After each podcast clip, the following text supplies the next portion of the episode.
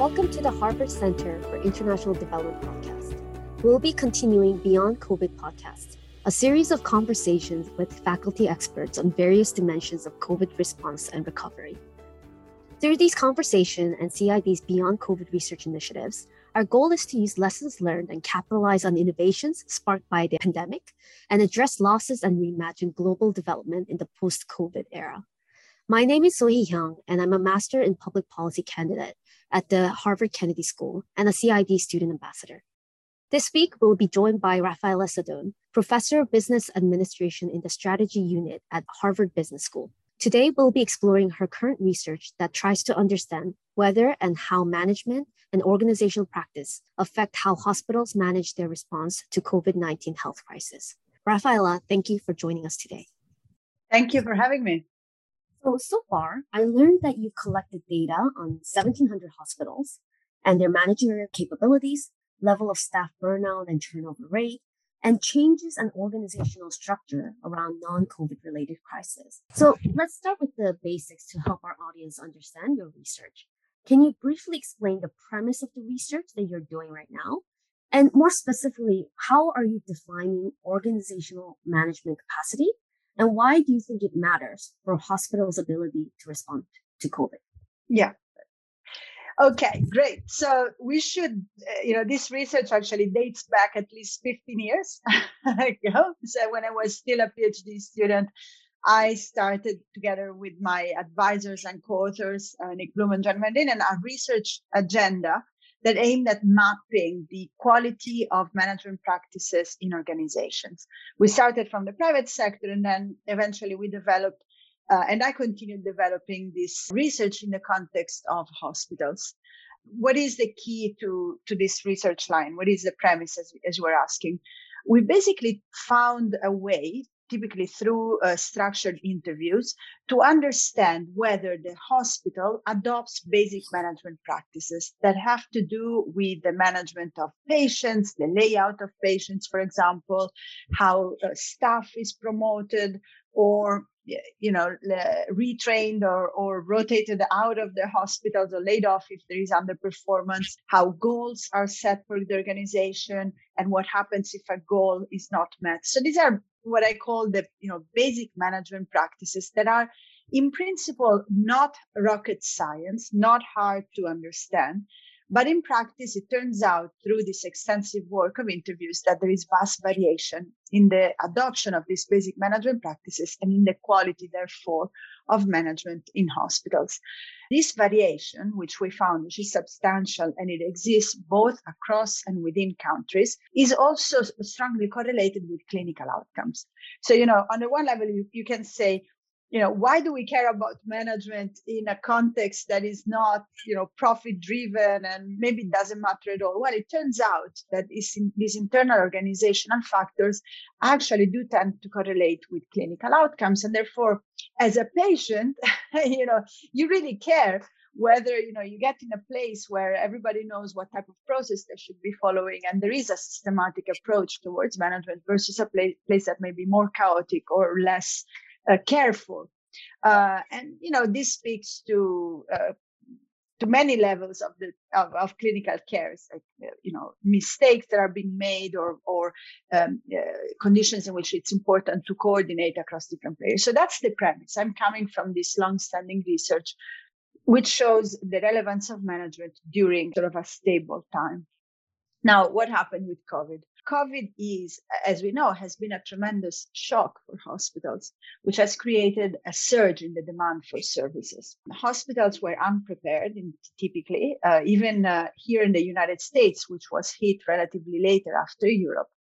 And so what happens is that this immediate surge in patients uh, required a tremendous reorganization, closing down lines of services that did not exist, that were not urgent.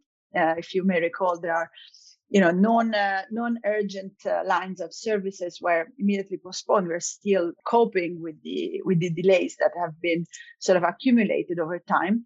But even more importantly there there has been a tremendous reorganization and sort of flattening of organizational boundaries. At a point in time you really needed all hands on deck. Different specialties needed to come together to care for patients and it didn't matter if you were at the top of the hierarchy or the bottom of the hierarchy, or if you were a surgeon or an, an ophthalmologist or anything else, at some point, everybody needed to be working together in a coordinated fashion. This has been, I think, the narrative of what hospitals have experienced. And the hypothesis that I'm trying to study here, the, the idea that I'm trying, what I want to understand is whether management helped, the quality of management helped hospitals reorganize during the pandemic and subsequently also go back to normal when these pandemic waves are subsiding. And, you know, so far, I'm going to tell you more about how I'm getting at the data collection. Uh, but my sense is that this is a worthwhile question addressing because typically we don't really pay attention to these organizational factors when it comes to healthcare. There is much more attention on the clinical depth of expertise. But the clinical staff and clinical expertise needs to be coordinated. And that's where management, I think, can really play an important role. So maybe it's time for us to really dive into some of the preliminary findings from this research. It sounds like I believe that management and leadership is critical for a lot of the organizational change that needed to happen in these hospitals just like many other companies in the private sector had to change their workforce, the services they provide, and the channel that they use. So, what does your current research findings say? Do you find some indicators and strong correlations of management practices and how they were able to change their organizational structure and their ability to both respond to the COVID and return back to their normal services? Okay, so for the finding, we need to talk in a year time. That's it. so what, what we're doing now, and in a sense, COVID has been a serendipitous event, but um, about four years ago, started a collaboration with the U.S. Census, which you know is very interested in understanding productivity and in general this variation in performance across different parts of the economy they realized that they didn't know much about hospitals and so we've been working together to collect data on management and organizational practices across a very large sample of US hospitals. We started four years ago. We didn't know about COVID. It so happens that the data collection started just now in July 2021. Uh, and so, so far we are at almost 2,000 hospitals out of, you know, population of 5,000 in the United States. So this is the largest evidence collected so far on these issues of management in, uh, in healthcare. And as far as the implications for COVID are, are, concerned, it's too early because the data is coming out now. The outcomes are really coming out now. But what we are seeing so far is something that we've seen also in other contexts, which is this massive variation in management quality. Which you know tends to be correlated with with size. And these are all things that you would expect in the data. Still too early to do any sort of uh, precise quantification. Anything that comes out of the U.S. Census, in any case, has to be vetted by them thoroughly before before it can be discussed publicly. But you know, my hope is that this will really give us the instrument to answer these questions. I have one piece of evidence that comes from a case study though, and I wonder if whether that, and that to me something that you know is helping me think through these questions.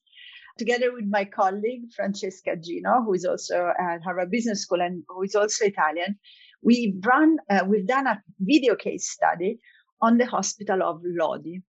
So the hospital of lodi you probably don't remember that. Nobody i don't think you would if you're not italian. But it was the first hospital in the western world to deal with covid. They were hit in march of 2020 initially they didn't even know that they had a COVID patient, and they went from zero to hundreds of patients in a matter of days. So that that we did an in-depth study of how they responded and the amount of transformation and organizational innovation that they experienced in those few months where really they didn't know there was no best practice no benchmark is just tremendous all the things that i described to you the removal of hierarchical barriers, the removal of barriers across disciplines, this hospital was able to really do that and come together uh, facing the emergency. So something happened during the emergency, but it's also interesting because not a lot remained after the emergency. They were able to work as a team as they never did before early on. I think in part thanks to enlightened managers at the top but if you talk to them, they will tell you that after the immediate emergency, somehow old routines and the old way of doing things came back. And, and I think that that's also an interest, something that will be very interesting to understand over time. which organizations retained retained the learnings and which organizations actually went back to normal. Thank you for sharing your insights, at least from this case study in Italy. It sounds very fascinating. Because we're doing this podcast for Center for Inter- International Development, I'm curious to hear your thoughts on how the management capabilities matter in a developing country context. Yeah. Uh, where they, they usually face a lot more financial constraints and dealing with a lot of variants of COVID as well. So how does your prior and current research inform how hospitals' ability to respond to new variants differ across developed versus developing countries? And is yeah. there any practical recommendations or insights that you have around how health agencies or international organizations could kind of take your understanding of managerial practices to the developing country context? Yeah. Okay. So the research that I mentioned before, the long-standing non-COVID research, was actually covering both developed and developing countries. So we ran this was a massive data collection that included both countries in the uh, in Europe and the United States, as well as India, uh, Brazil, and then uh, eventually other people took the same methodology and extended it to some African countries. And at a high level, I can tell you that the main findings, massive variation and correlations of variation with uh, clinical outcomes are found in both developed and developing economies. So the high, at the high level, the same results hold. Um, and a team of researchers at John Hopkins actually took some of the correlational finding one step further and they ran an experiment where they cause, you know, they randomly allocated some, in this case was primary care facilities to a treatment of management, you know, management training and evaluated the causal effect of this treatment on the, on the clinical outcomes that were generated in this, uh, in these facilities, finding that there were positive effects. So that's, to my knowledge, this is the you know, it's a super fascinating experiment that sort of moves from the correlational evidence to the causal evidence. My sense is the following in a place where there is resources are constrained, in a sense, being more effective from a managerial standpoint could be even more important because it helps you, in principle, it helps you allocate resources in, an, in, a, in, a, in a more efficient way. And when resources are constrained, that's, that's really important. At the same time, changing management and understanding the reason for the variation in quality I think we still have a lot to learn there. It would be naive to believe that it's just a matter of, you know, how you would do with a light switch that from one day to the other, I'm, I'm going to make you a great manager and everything, or I'm going to put a great manager in a facility and things are going to change.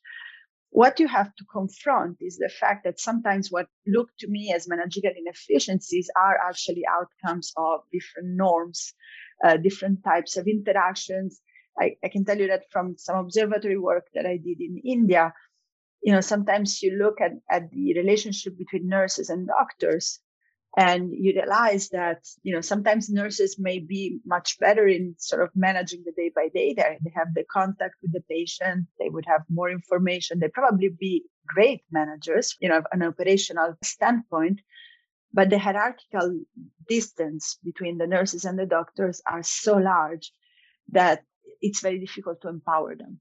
And it's very difficult to you know really allocate responsibilities where where where, where it should be. So my sense is you know high level same same type of correlations evidence that things can you know that improving management can causally uh, improve performance but still a lot to learn on the underlying frictions on why we see this variation I actually want to dive a little deeper to some of the factors that you just mentioned from India's example. I really want to know, I'm sure you've come across a lot of hospitals with weak leadership or operational inefficiency. And how, from a strategy perspective, how can these hospitals really improve on in these areas? Is it just simply leadership or talent problem or a matter of funding, culture, or other external factors? All over the above. all over the above. so, eh, yeah, no, it's it's tough, and I mean it's tough in a developing country. It's tough in a developed country, to be honest. It, it, it's tough everywhere. It, you cannot. Eh, you you have to start from leadership in the sense that you know places like hospitals are places where you have experts and people who you know have great domain expertise and they are the front line you know they are the front line of operations. It's very difficult to boss around the doctor. So it's very difficult to impose a new routine. At the end of the day management practices are routines. You cannot just order people around because of this you know deep expertise experts really running the show so I think that, you know, here it's a place for leadership and in particular having leaders who are able to establish new norms of behavior, to signal what's important and what's not can really make a profound difference.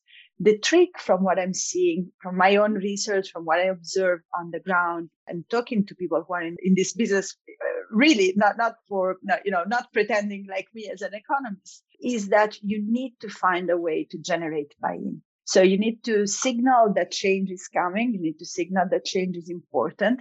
You would be very naive to believe that you could just order or pay for change. There needs to be a conviction at the base of the hospital and the, the doctors and the nurses that this type, the type of organizational changes that you're trying to, to introduce are beneficial to the patient and are also beneficial to themselves as professionals. So that in, involves a lot of patient work and being able to understand when is the time to centralize and you know retain control, and when it's actually time to let the uh, different experts go with the type of tools that you want them to use. Great. And I want to now, you've talked about the leadership within the hospitals. And I'm mindful that a lot of our audience are coming in interested in working in more of like the government or the international development agency perspective. So if you are working as in the role of local governments, international development agencies, private sectors that are coming in and working with the hospitals for capacity building, how can these organizations work together with these hospitals to build a more resilient and equitable health systems around the world? Is there something that they can do in order to kind of push and nudge cultural change or get buy-in and develop capacity? Yeah, obviously this is complex, right? This is not a solution where you say, of course, follow X and Y and change will happen and we, will all be happy. I think this is difficult. So I would divide uh, I would divide the problem in uh, you know different steps. I think the first step is really sharing the knowledge. I, am always constantly surprised by the uh, amount of informational gaps uh, that are pervasive in the public sector, in the private sector, in uh, developing countries, in developed countries. And when I talk about informational gaps, I think it plays out in two levels. One, often organizations don't know that they are behind a frontier. So there needs to be some sort of diagnosis and self assessment. And sometimes they see, you know, there are some types of, of technologies, managerial technologies that may be beneficial to them, but they don't even they don't know for example how to apply lean management or these things that are well known but somehow the implementation steps are not clear to everyone. So I think that uh, on one level, there is a lot of work to do on the information side to help under, uh, organizations understand where they are and to diffuse knowledge that is codified in theory, but not in practice, the implementation piece. And then I would say the second piece is really building this cultural, you know, norms which are not necessarily related to uh, incentives from a monetary standpoint, but maybe something that has to do with creating champions and, uh, you know, helping peers or uh, organizations within a certain local area that have excelled in the adoption of, uh, of new organizational practices or managerial practices demonstrate to others that this change is possible and it's beneficial. I much prefer that type of educational approach to the dissemination of these techniques to you know settings where you put people in a classroom or you have a harvard professor lecturing practitioners. Because frankly you know if, if you put a harvard professor you know, not you know presence inc- present people included right? Or a hospital manager who has really done it that person has so much more credibility and can really influence how people think about the problems. So I would really, you know, uh, encourage to think about issues from the perspective of the practitioner and in particular from the perspective of the practitioner who is in the field, who is in the same area. Yeah, that really resonates with me. the final question, now that we've kind of taken a look at more of the macro organizational side, I'm mindful of also people, individuals, young health policymakers, medical practitioners, and academics who are studying right now and are listening to your podcast today. Based on your research around healthcare systems around the world, do you have any insights or advice you want to make to those individuals on how they can build up their managerial practices so that they can really be helpful in building that equitable health system around the world? Yeah, I mean, look, I think it's there is a ton to do, and you know, one advice would be if you are if you decide to be in this area, you need to speak the language of the practitioners. And so I'm always, uh, uh you know, I have great admiration, for example, for the students that come along my way that are doing this MD MBA's program.